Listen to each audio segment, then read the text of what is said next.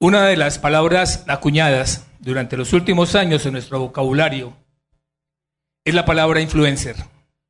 Sé que para muchos quizás suene bien su significado, lo sepan, pero quizás para otros no. De pronto, los que ya somos adultos mayores como yo.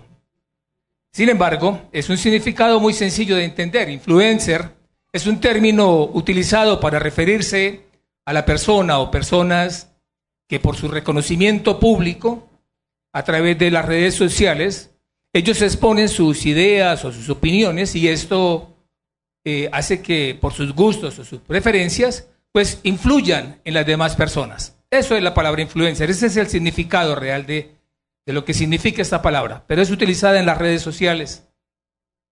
Y pensando un poco en el contexto histórico de la carta a los colosenses, vale la pena decir que para ese entonces la población de Colosas se encontraba mezclada de judíos como de gentiles, que hacían parte tanto de la composición de la iglesia como de la herejía que la plagaba en ese entonces, en ese momento histórico, por cuanto contenía elementos tanto del legalismo judío como de misticismo pagano. Y esto significa que la iglesia de Colosas, a pesar de contar con, no contar con los medios tecnológicos que tenemos hoy en día, sí contaba con personas que con sus comentarios y con sus opiniones, opiniones de sus doctrinas y filosofías estaban influenciando a otros. Estaban generando un impacto en la comunidad de los colosenses. Y obviamente también en la iglesia de la Odisea. Y esa es la razón por la cual el apóstol Pablo, por medio de su carta escrita desde la prisión en Roma, envía para advertir a los colosenses, para darles advertencias, como lo explicaba y nos lo comentaba nuestro pastor Miguel Ángel. Pero la pregunta sería, ¿de qué les advierte? Así que vamos a Colosenses 2 y voy a leer los versículos 16 al 23. Colosenses 2, versículos 16 al 23, leeré de la versión de la Biblia de las Américas. Por tanto, que nadie se constituya en vuestro juez con respecto a comida o bebida, o en cuanto a día de fiesta o luna nueva o día de reposo, cosas que solo son sombra de lo que ha de venir. Pero el cuerpo pertenece a Cristo. Nadie os defraude de vuestro premio deleitándose en la humillación de sí mismo y en la adoración de los ángeles, basándose en las visiones que ha visto, hinchado sin causa por su mente carnal, pero no haciéndose a la cabeza de la cual todo el cuerpo nutrido y unido por las coyunturas y ligamentos, crece con un crecimiento que es de Dios. Si habéis muerto con Cristo a los principios elementales del mundo, ¿por qué como si aún vivierais en el mundo os sometéis a preceptos tales como no manipules, no gustes, no toques, todos los cuales se refieren a cosas destinadas a perecer con el uso, según los preceptos y enseñanzas de los hombres? Tales cosas tienen a la verdad la apariencia de sabiduría en una religión humana, en la humillación de sí mismo y en el trato severo del cuerpo, pero carecen de valor alguno contra los apetitos de la carne. Esta es la palabra del Señor, mis hermanos. Esta es la razón que nos lleva a nosotros ahora a meditar en este pasaje de la escritura y he titulado eh, el sermón de hoy, peligro latente. Y pretendo que al salir hoy, es mi deseo y mi anhelo y ha sido mi oración que podamos meditar en lo que realmente significa para nosotros la celebración de la Semana Santa. Es por eso que el mensaje de mi sermón es cuidado, cuidado, no se dejen influenciar por cosas temporales. Quiero conducirles eh, en el texto para su comprensión desde dos puntos. Uno, la advertencia del peligro, los versículos 16 y 18, y la advertencia de seguridad, versículos 19 y 23. Vamos entonces a nuestro primer punto, la advertencia del peligro. Cada vez que tenemos la oportunidad de llegar a un texto que inicia con un por tanto, como el día de hoy, así inicia nuestro texto, se hace necesario retroceder para comprender el contexto y poder obtener la idea, poderla captar, saber qué es lo que el autor realmente quiere transmitirnos. el contexto, el contexto anterior, el contexto anterior nos muestra la lucha que tiene el apóstol Pablo. Nos muestra cómo el apóstol Pablo está sufriendo por los colosenses, por quienes sufre, pero que en medio de su sufrimiento anima a los colosenses, a sus corazones, les invita y les motiva a la unidad y al amor para que alcancen todas las riquezas que proceden de la seguridad de Cristo. ¿Para qué? Para que ellos puedan disfrutar de la gloria de Dios. Ese es el propósito del apóstol Pablo y por eso el contexto que nos está encerrando aquí es remitiéndonos a entender por qué el apóstol Pablo ahora quiere llevarnos a decirnos, eh, hacer esa eh, eh, exhortación o esa motivación que quiere decirles a ellos, concluyendo lo que él acaba de, de, explicar, como lo hablaba ahorita el pastor Miguel Ángel. Contexto anterior nos muestra esa lucha. Y ese sufrimiento por los colosenses está en su deseo porque ellos disfruten de las riquezas eternas de la gloria de Cristo, en quien están escondidos todos los tesoros de la sabiduría y del conocimiento, y que no sean atraídos por las ofertas del mundo, para que no sean influenciados por lo que están sucediendo en ese contexto histórico, para que ellos no sean atraídos o atrapados por aquellos que están tratando de ganarles a través de sus ofertas mundanas, como lo leíamos en el texto. Por eso, durante el desarrollo de su carta, el apóstol Pablo les está advirtiendo para que nadie los engañe, versículo 2.4, mírenlo ahí. Esto digo para que nadie os engañe con razonamientos persuasivos. Luego en el versículo 8 les dice, les da un imperativo, mirad que nadie os haga cautivos. Permanezcan atentos para no ser engañados o persuadidos por la oposición a la fe en Cristo. Y en este contexto, Pablo les expone cómo pueden hacer los cautivos. Versículo 8. Mirad que nadie os haga cautivos por medio de su filosofía y vanas sutilezas según la tradición de los hombres, conforme a los principios elementales del mundo, y no según Cristo. Porque el mundo el mundo quiere atraerlos, el mundo quiere atraparlos. ¿Cómo? Por medio de razonamientos persuasivos, por medio de su filosofía, por medio de vanas sutilezas, por medio de la tradición de los hombres, por medio de principios o rudimentos elementales del mundo. Y entender el significado de la muerte y la resurrección de Cristo debe llevarnos a seguir viviendo en Cristo. Ese es el propósito. Debe llevarnos a eso, a seguir llevando nuestras vidas en Cristo, en Él. Y la falta de ese entendimiento de esta gran verdad solo genera ansiedad e insatisfacción con la vida y esto los hace a ellos susceptibles. Esto los hace a ellos vulnerables, los hace débiles. ¿A qué? A todo ese tipo de promesas fraudulentas que les están haciendo. Eso es lo que está sucediendo en el contexto histórico. Eso es lo que la oposición al Evangelio están haciendo en ese momento de la historia. ¿Quiénes? Los gnósticos, los, e, el ascetismo que está en ese momento, que quiere atraparlos, quiere, quiere motivarlos a ellos y cautivarlos con sus ofertas. Y ante la carencia de ese entendimiento, el apóstol Pablo sabe que existen influenciadores dispuestos a persuadirlos, dispuestos a persuadir a los, a los creyentes de Colosas y es por esto eh, la razón por la que en su carta es reiterativo en cuanto a estas advertencias. En nuestro pasaje encontramos ahora una advertencia de juicio. Vamos al versículo 16. Por tanto, que nadie se constituya en vuestro juez. ¿Respecto a qué? En cuanto a comida o bebida, en cuanto a los días de fiesta, en cuanto a los días de luna nueva, en cuanto a los días de reposo. Porque estos juicios son carnales y no ameritan recibir una condenación divina. Estos juicios son del mundo, estos juicios son del hombre. Simplemente son eh, razonamientos humanos. Y el apóstol les está advirtiendo que sus juicios están enfocados solamente en el raciocinio del hombre, en cosas vanas, en cosas temporales. Pablo se ve en la necesidad entonces de, ser reiterativo durante su carta, durante el desarrollo de su carta respecto a esas advertencias.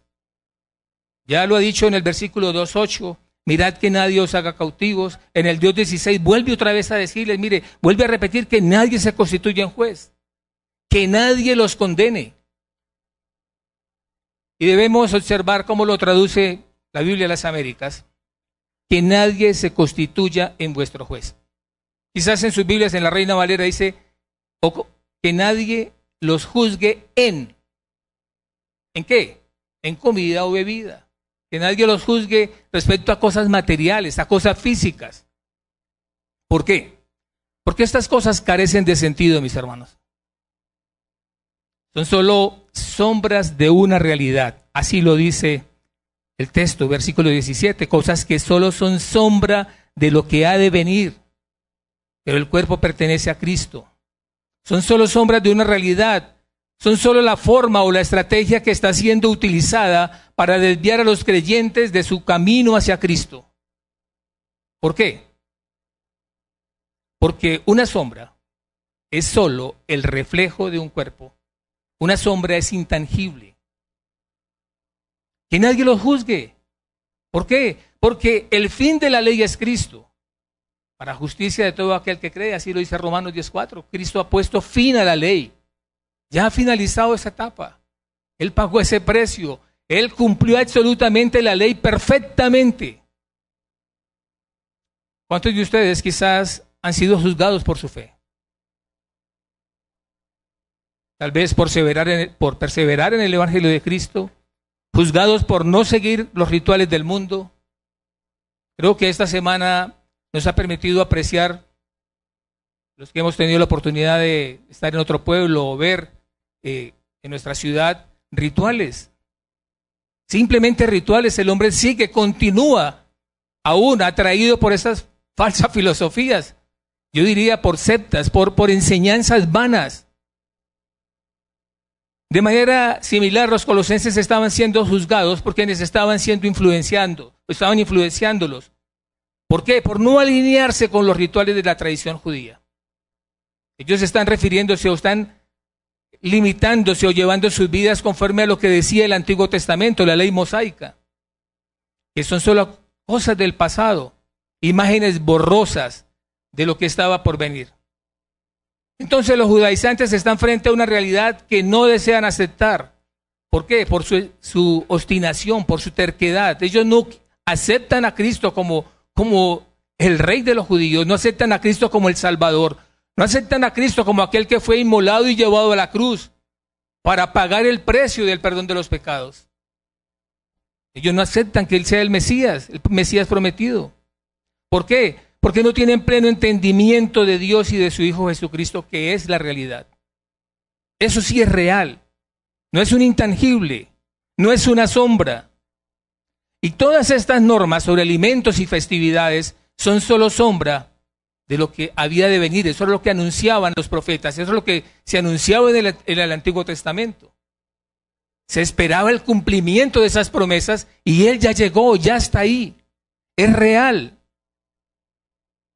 Paulo está utilizando ahora la metáfora, de la sombra para indicarles que la, que la, sombra no tiene realidad. No tiene una realidad permanente, eh, aparte del cuerpo que la proyecta. Es simplemente una sombra, es una imagen, es un reflejo. Porque el cuerpo es Cristo. Es Él quien da su cuerpo. Y por eso la exhortación de Pablo a decirles a ellos, no se dejen juzgar por lo que es únicamente sombra. Conservar todos estos rituales impuestos por los influenciadores de la época es volver a la ley, es tomar la ley y cambiarla por Cristo.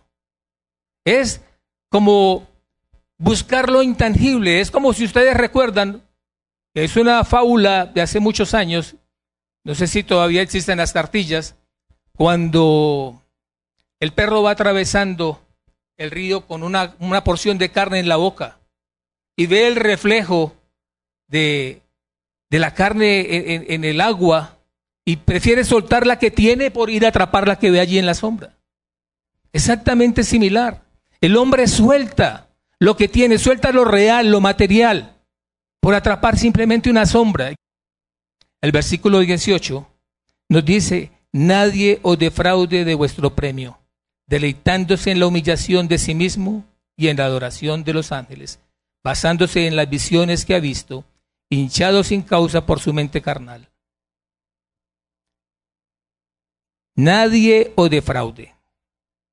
Es curioso que el versículo 16 dice, por tanto, que nadie se constituya en vuestro juez. Y nuevamente en el versículo 18 dice, nadie os defraude.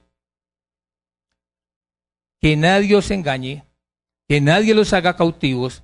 Dice el versículo 4, versículo 8, versículo 16, que nadie se constituya en su juez, que nadie los defraude, y hay repeticiones sobre nadie, nadie, que nadie engañe, que nadie los haga cautivos, que nadie se constituya en juez, que nadie los defraude. Y estos nadie que están tratando de persuadir a la iglesia con sus rituales aparentes de humildad, adoran a los ángeles. Se basan en visiones y quieren que todos los imiten. Eso es lo que quieren ellos. Quieren que los quieren influir en la vida de los demás con sus opiniones, con su religiosidad. Y ese es el deseo de esos nadie. Pero los colosenses están siendo criticados en cuanto a estas cosas físicas, como la comida o la bebida, en cuanto a rituales de fiesta y días de reposo. Literalmente, los nadie están centrados en la ley del Antiguo Testamento. Aún están ahí cobijados por la ley mosaica. Conservan sus tradiciones, incluyen una de las fiestas más conservadas por ellos, como es la fiesta del sábado, el día de reposo. Y por eso Pablo les advierte que nadie debe criticarlos. Nadie debe criticarlos si comen o beben, si comen o no comen, si guardan o no guardan. El problema es que todo eso está en el Antiguo Testamento. El problema realmente es que estas personas legalistas aún no han entendido que lo físico, que lo material, que los ritos eran únicamente sombra de lo que había de venir. Simplemente no se habían fijado que lo tangible, lo real, es decir, Cristo, ya había llegado. Ya había estado, ya estaba, ya se había, ya era una realidad. Todo era tan solo una sombra mínima de nuestro maravilloso Señor Jesucristo, lo que apuntaba en el Antiguo Testamento. Todo estaba apuntando a ese cumplimiento y ya se había cumplido absolutamente todo. Pero ellos seguían aún atrapados en esas enseñanzas de la ley mosaica. Y apreciamos un contraste. Un contraste entre algo que es una sombra y algo que proyecta la sombra. Ellos no saben que el Antiguo Testamento está lleno de sombras, sombras de lo que habría de venir en ese futuro. Y entonces Pablo les está diciendo, si ustedes toman la decisión de comer o de beber, no se preocupen, porque la ley ha sido quitada. Cristo cumplió y cumplió la ley perfectamente. Él la cumplió a perfección, aboliéndola de una vez y para siempre. Y tanto ellos, los colosenses, como nosotros igualmente, somos libres en Cristo por medio de la fe. Él nos ha dado esa libertad en la cruz. Ese es el motivo de la celebración de esta Semana Santa. Eso es lo que estamos recordando hoy. Hoy estamos recordando esa muerte en la cruz.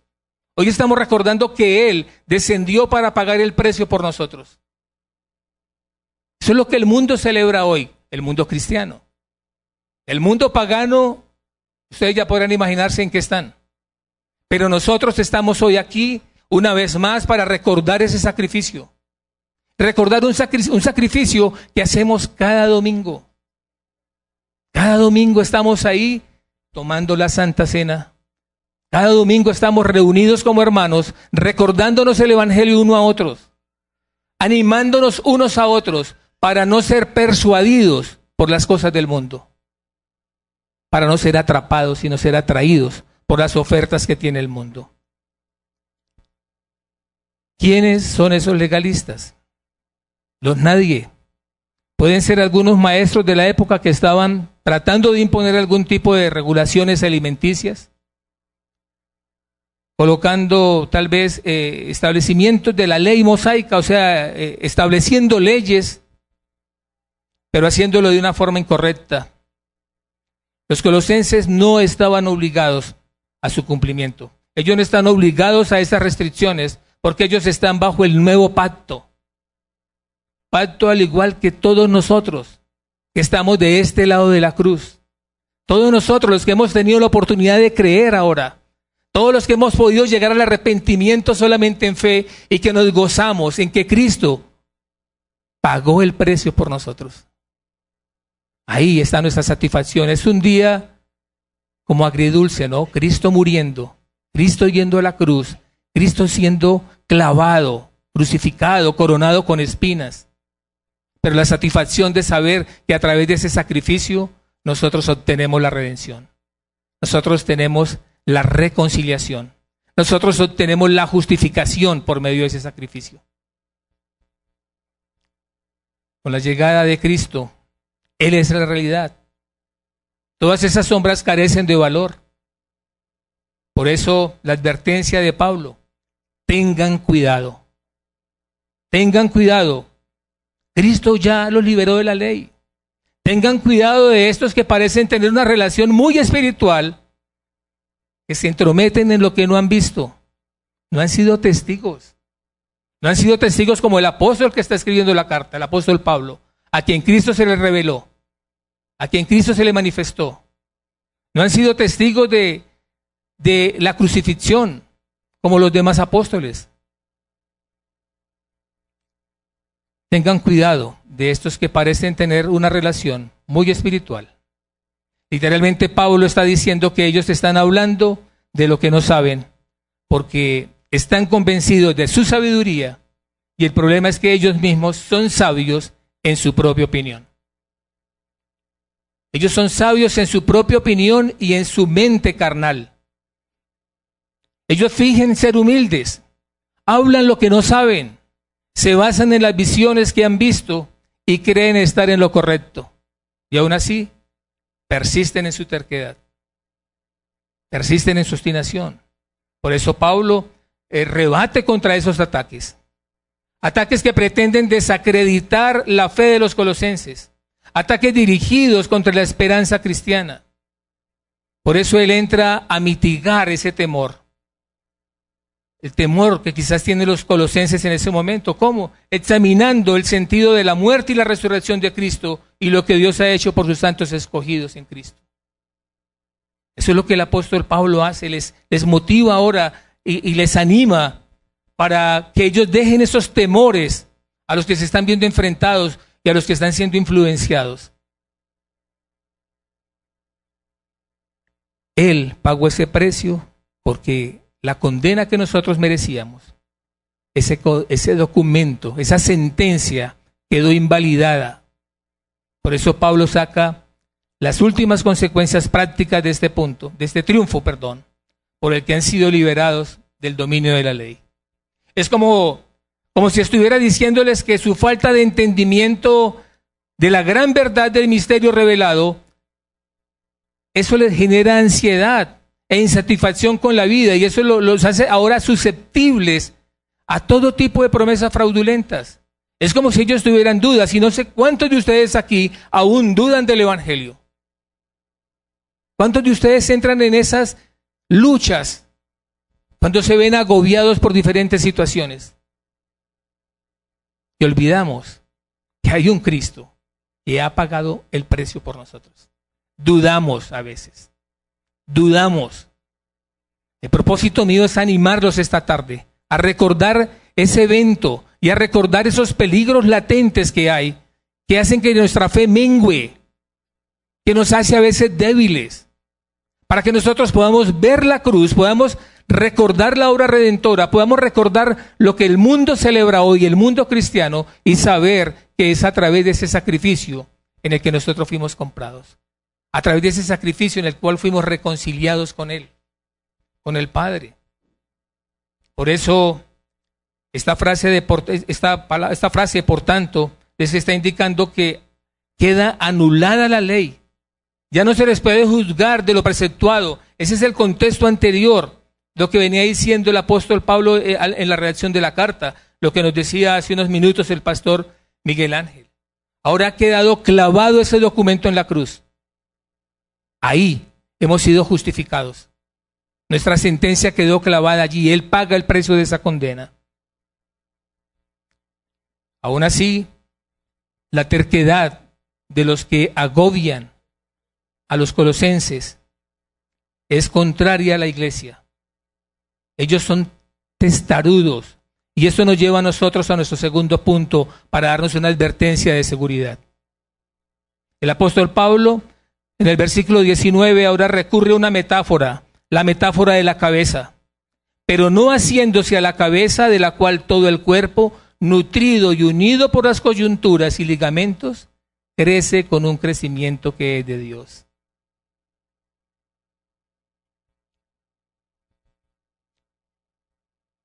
Esta metáfora de la cabeza y el cuerpo, por lo que se asume que es Cristo, ustedes pueden observarlo ahí en sus Biblias, la palabra cabeza aparece con C mayúscula.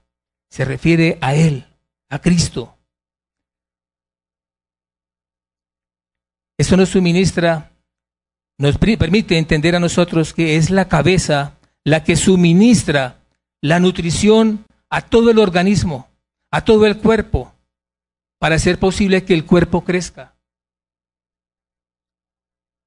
Por eso el apóstol Pablo dice, pero no haciéndose a la cabeza, refiriéndose a quiénes?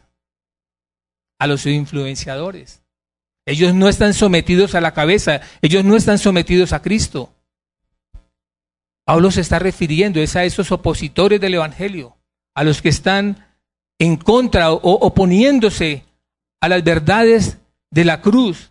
Ellos no están bajo el mando de Cristo, quien es la cabeza y de quien depende todo el cuerpo. Porque Cristo es quien hace posible que todas las partes del cuerpo estén unidas y se ayuden mutuamente, fortaleciendo y manteniendo unido al cuerpo para que crezca como Dios quiere. Así lo dice el versículo 19 al final. Nutrido y unido por las coyunturas y ligamentos, crece con un crecimiento que es de Dios. Es Él quien da ese crecimiento. Literalmente el texto está diciendo, el cuerpo crece con un crecimiento que es de Dios. Ese crecimiento que tiene nuestra iglesia, este crecimiento que tiene las iglesias que predican el verdadero evangelio, un crecimiento que proviene solamente de Dios, un crecimiento que proviene solamente de las escrituras, no de enseñanzas humanas, no de filosofías y de huecas sutilezas, de vanas sutilezas, no con enseñanzas de los hombres, no con los principios elementales del mundo. Es la escritura, mis hermanos, es la palabra de Dios. Es lo que se predica desde este púlpito y desde el púlpito de las iglesias que predican la sana doctrina. La verdad de Cristo. Él es también la cabeza del cuerpo que es la iglesia y Él es el principio, el primogénito de entre los muertos, a fin de que Él tenga en todo la primacía.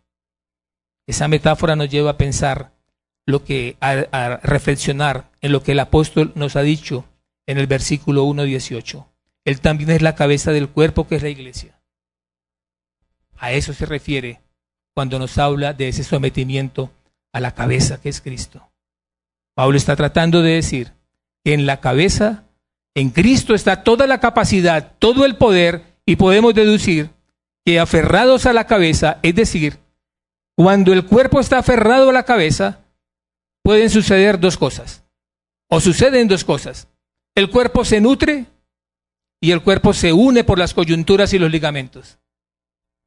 Así que el cuerpo crece con un conocimiento que es de Dios, porque es Él quien da ese crecimiento.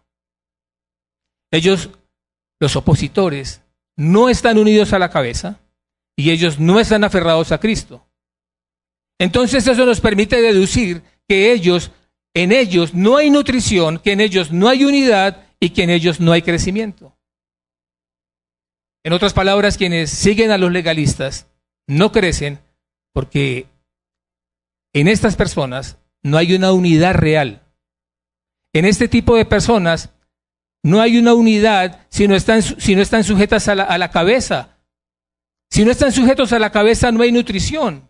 Y a pesar de esto, quieren juzgar a los colosenses. Quieren juzgar a los que sí están sujetados a Cristo. Por eso, el llamado de advertencia, lo que hace Pablo al advertir a los colosenses es lo que les dice ahora en el versículo 20. Si habéis muerto con Cristo a los principios elementales del mundo, ¿por qué, como si aún vivieras en el mundo, os sometéis a preceptos tales como no manipules, no gustes, no toques? En pocas palabras, están frente a prohibiciones. Solamente a prohibiciones. Y por eso Pablo les dice, ¿cómo es posible que deban obedecer preceptos humanos? ¿Cómo es posible que se sometan a este tipo de mandatos? Esto debe llevarnos a nosotros a preguntarnos, ¿por qué debemos permitir que una falsa sabiduría ponga las reglas? ¿Por qué debemos permitir que, el mundo ponga condiciones? Y es lo que está sucediendo. Entonces, ¿qué encontramos con la sabiduría del hombre? Matrimonios de hombre con hombre, ya no se pueden disciplinar a los hijos. Y todas las perversiones que vemos ahora que van en contra de la voluntad de Dios. Ahora Pablo está diciéndoles a ellos, porque como si aún vivieran en el mundo, ustedes se someten a esos preceptos. Y esto no quiere decir de que ellos en ese momento estén ya sometidos, porque no lo dice realmente el texto, aunque la traducción lo trata de decir de esta manera, que es como si ya ellos estuvieran eh, sometidos a, estos, eh, eh, a estas falsas filosofías, a estas falsas enseñanzas, como si ya hubieran sido cautivados por estos influenciadores. Los colosenses siguen viviendo en el mundo y sin embargo no tienen que vivir como tales, con tales reglas. Porque esas reglas están poniendo control sobre ellos. ¿Cuáles reglas? No manipular, no gustar, no tocar. Y eso significa que ellos están como sometiéndose o tratando de someterse a una autoridad, a esas, a, esas normas, a esos preceptos que están dando los opositores. Porque ellos creen tener la verdad absoluta. Ellos están aferrados a sus dogmas y a sus preceptos, a sus normas que no tienen ningún sentido. Son normas de hombres. ¿Por qué lo dice Pablo? Porque ellos los someten o quieren someterlos a esos tres tipos de órdenes que les piden. Les piden cumplir para evitar la contaminación. Les piden, para ustedes no ser contaminados, ustedes no deben manipular. Para no contaminarse, ustedes no deben gustar, no deben tocar. Como si tuvieran que estar envueltos en una coraza de pureza. Y esas prohibiciones contrastan de forma significativa con el consejo que Pablo le da a los corintios. Si ustedes recuerdan, él les dice, coman de todo lo que se vende en la carnicería. Coman de todo sin preguntar. No pregunten nada por motivos de conciencia, porque del Señor es la tierra y todo cuanto hay en ella. Porque cuando se come y bebe para la gloria de Dios, lo que se ingiere no perjudica. No se dejen afectar por esos, por esos, por esas falsas enseñanzas. También le dice a los romanos, todo alimento es puro, ¿no? Romanos 10, 14 y 20. No destruyas la obra de Dios por causa de la comida. Esa es la advertencia. En realidad todas las cosas son limpias, todo es puro, pero son malas para el hombre que escandaliza al otro al comer.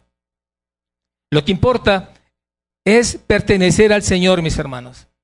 Si ustedes siguen leyendo Romanos 14, versículo 8, ese es lo importante, es pertenecer a Cristo es honrar y dar gracias a Dios en cualquier cosa que comamos o bebamos. Es obrar con amor, es servir a Cristo, es edificar a nuestro prójimo.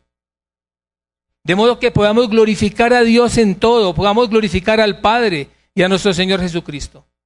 Esas prohibiciones se dirigen solo a realidades fugaces que, parece, que perecen con el uso.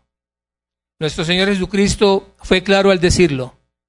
La comida no entra en el corazón, entra en el estómago y después va a dar a la letrina. Así que no es por lo que comamos, no es por lo que bebamos, es realmente lo que va al corazón. Ahí está la esencia de nuestra fe, mis hermanos. Ahí radica absolutamente todo.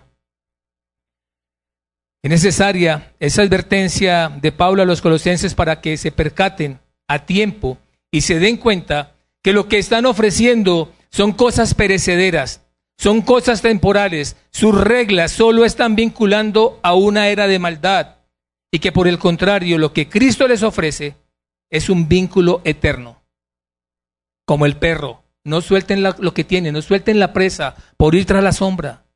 No se dejen atrapar de, de, de las cosas efímeras, de las cosas temporales. Mis hermanos, no es por someternos al cumplimiento de reglas. No es por querer expresar un sentimiento de hombres piadosos. No es por nuestra apariencia, por nuestras costumbres, no es por nuestra sabiduría humana. Es por la libertad que Cristo nos dio al tomar nuestro lugar en la cruz. Ahí, ahí, en ese evento, los cristianos ya no tenemos que tratar el cuerpo con severidad. Él pagó el precio. Porque en la circuncisión de Cristo, el cuerpo de la carne ha sido ya cercenado, como lo dice el versículo 2.11. En él también fuiste circuncidados con una circuncisión no hecha por manos al quitar el cuerpo de la carne mediante la circuncisión de Cristo. En él fuimos sepultados con él en el bautismo nosotros aquí, creo y espero que la gran mayoría o todos aquí hayamos reconocido a Cristo como nuestro Salvador. Nosotros podemos visualizar ahora que tanto el legalismo como las diferentes doctrinas y las filosofías, las filosofías de hombres, siempre están pidiendo cosas materiales, cosas físicas, cosas temporales. Ustedes no encuentran o no escuchan de un legalista nunca los ve pidiendo por un cambio de corazón. Eso no se ve, eso no se escucha. El problema que podemos notar es que estas doctrinas, doctrinas humanas, tienen cierta reputación o cierta fama de humildad y hacen que las personas vivan con la idea de la prohibición, negándose a la comida o a cualquier otra cosa que les haga ver espirituales, simplemente conservando tradiciones que ya fueron abolidas en la cruz. Esta semana es notorio. Ustedes pueden ver, inclusive nuestras propias familias que aún siguen arraigadas al catolicismo romano. Arraigados allí, atrapados en unas celebraciones y en unos rituales sin sentido. Parecería que estas personas sometidas a estas doctrinas se ven espirituales, pero ellos no van a derrotar la carne basados en, prohibiciones que no sirven de nada, sabiendo que hemos sido justificados por la fe en la cruz, sabiendo que hemos sido, hemos sido muertos con Cristo, hemos sido crucificados juntamente con Él. Por eso Cristo vive ahora en nosotros. Y la vida que ahora vivimos en la carne la vivimos por fe en el Hijo, en el Hijo de Dios, el cual nos amó y se entregó a sí mismo por nosotros. Pablo les recuerda, Cristo quitó la ley. No caigan en el juego del juicio y la crítica. Nadie les puede quitar la vida plena. La plenitud en Cristo. Porque estas personas lo hacen de forma ficticia. Ellos aparentan tener una vida humilde. Aparentan tener una buena relación con el mundo espiritual. Pero eso es algo que realmente ellos no han experimentado. La idea central del pasaje Pablo les advierte a los colosenses que deben cuidarse de no ser influenciados. ¿Influenciados por quiénes? Por aquellos que quieren controlarlos con normas y ritos. Estas personas no son lo que aparentan. Ellos no están conectados con Jesús. Ellos no están insertados a la cabeza, no están adheridos. Y al no estar conectados con la cabeza, esto no les va a permitir crecer en sus enseñanzas. Ellos aparentan ser de Dios, pero solo son ideas humanas. Ideas que no tienen valor espiritual y menos para salvación. Esas ideas de los hombres no llevan a la salvación. Es solamente la obra redentora de Cristo. Por eso la carta está advirtiéndoles sobre aquellos que quieren influenciarlos y por eso les recuerda a la iglesia de Colosas la supremacía de Cristo sobre todas las cosas y su total dependencia de Él. Y esto aplica para nosotros, mis hermanos. Él es la cabeza. Él es el supremo. Nosotros dependemos de Él. Pablo le recuerda que no encontrarán crecimiento o plenitud en prohibiciones terrenales, en prohibiciones de hombres. Y Pablo conecta esas reglas con la mentalidad de la carne en el versículo 2.18. Nadie os defraude de vuestro premio deleitándose en la humillación. Es decir, en el razonamiento humano, en la manera de pensar del hombre. Y les pregunta, ¿por qué todavía siguen reglas? Reglas de personas que desconocen que Cristo es el misterio revelado de Dios, que no están unidos a Él en amor. Personas que desconocen las riquezas que proceden de la plena seguridad de comprensión de la obra de la cruz. Personas que están fundamentadas en lo temporal. Personas que desconocen que en Él están escondidos todos los tesoros de la sabiduría y del conocimiento. Personas que no les permiten vivir una vida plena en Cristo. Personas que pretenden en sus intentos alcanzar la santidad por sí mismos. Personas que carecen de poder para restringir el pecado o acercar a las personas al Dios vivo. Que solo pretenden en ellos hacer un espectáculo público de su supuesta santidad. Entonces encontramos a muchos hoy que desestiman el cristianismo. Encontramos a muchos que rechazan el cristianismo porque lo consideran una religión convencional. Y ellos se van entonces en la búsqueda de religiones alternativas. Lo que ofrece el mundo. Lo que ofrece el mundo por quienes, por esos influenciadores del momento, en ese contexto histórico, lo que ustedes ven en el, en el día de hoy. Y no en la búsqueda del verdadero conocimiento del misterio de Dios, es decir, de Cristo. El mundo sigue atraído por aquella filosofía que prometen descubrirle los secretos de casi todo.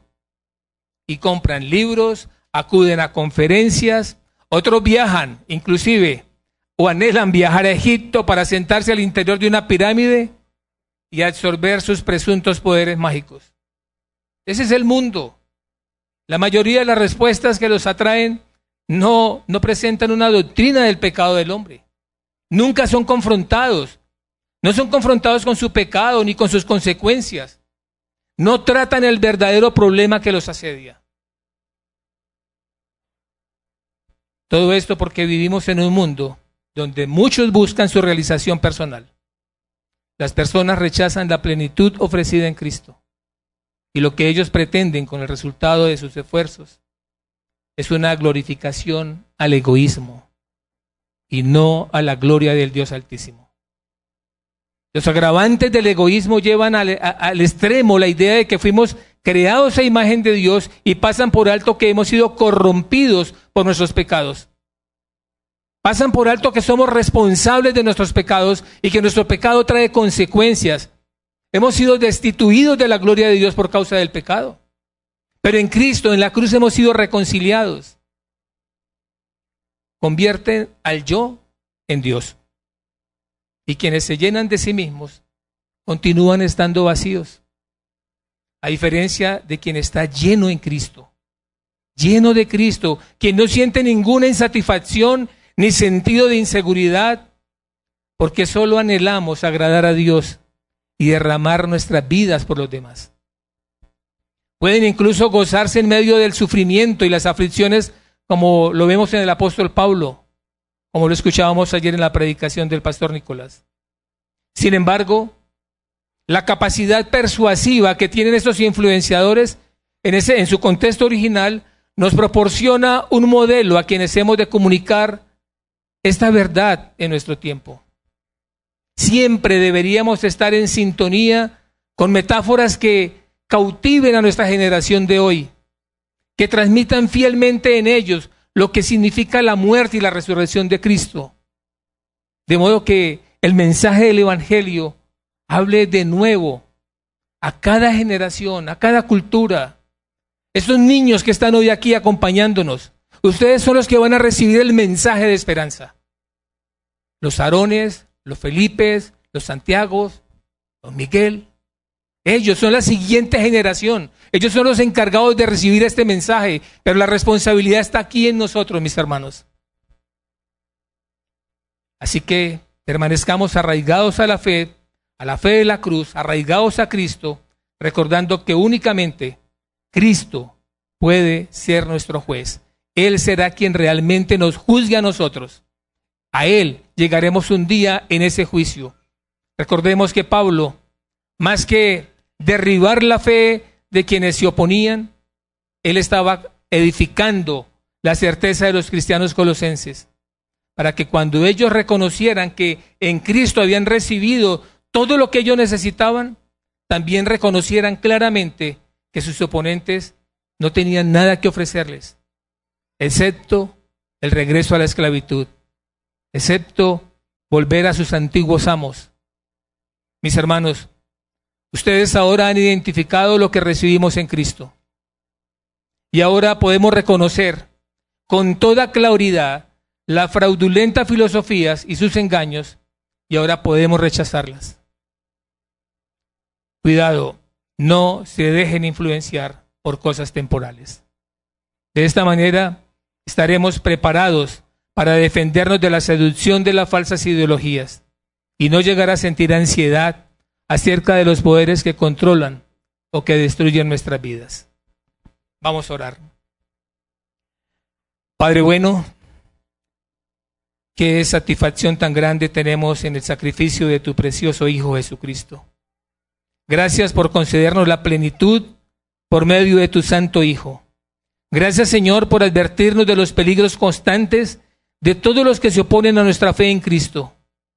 Gracias Padre por esta hermosa carta que nos anima a entender que solamente tú eres el juez justo, por mostrarnos la deidad de tu Hijo Jesucristo, por elegirnos para, para ser reconciliados, para ser redimidos y perdonados por causa de la muerte y la resurrección de Cristo, en quien te oramos.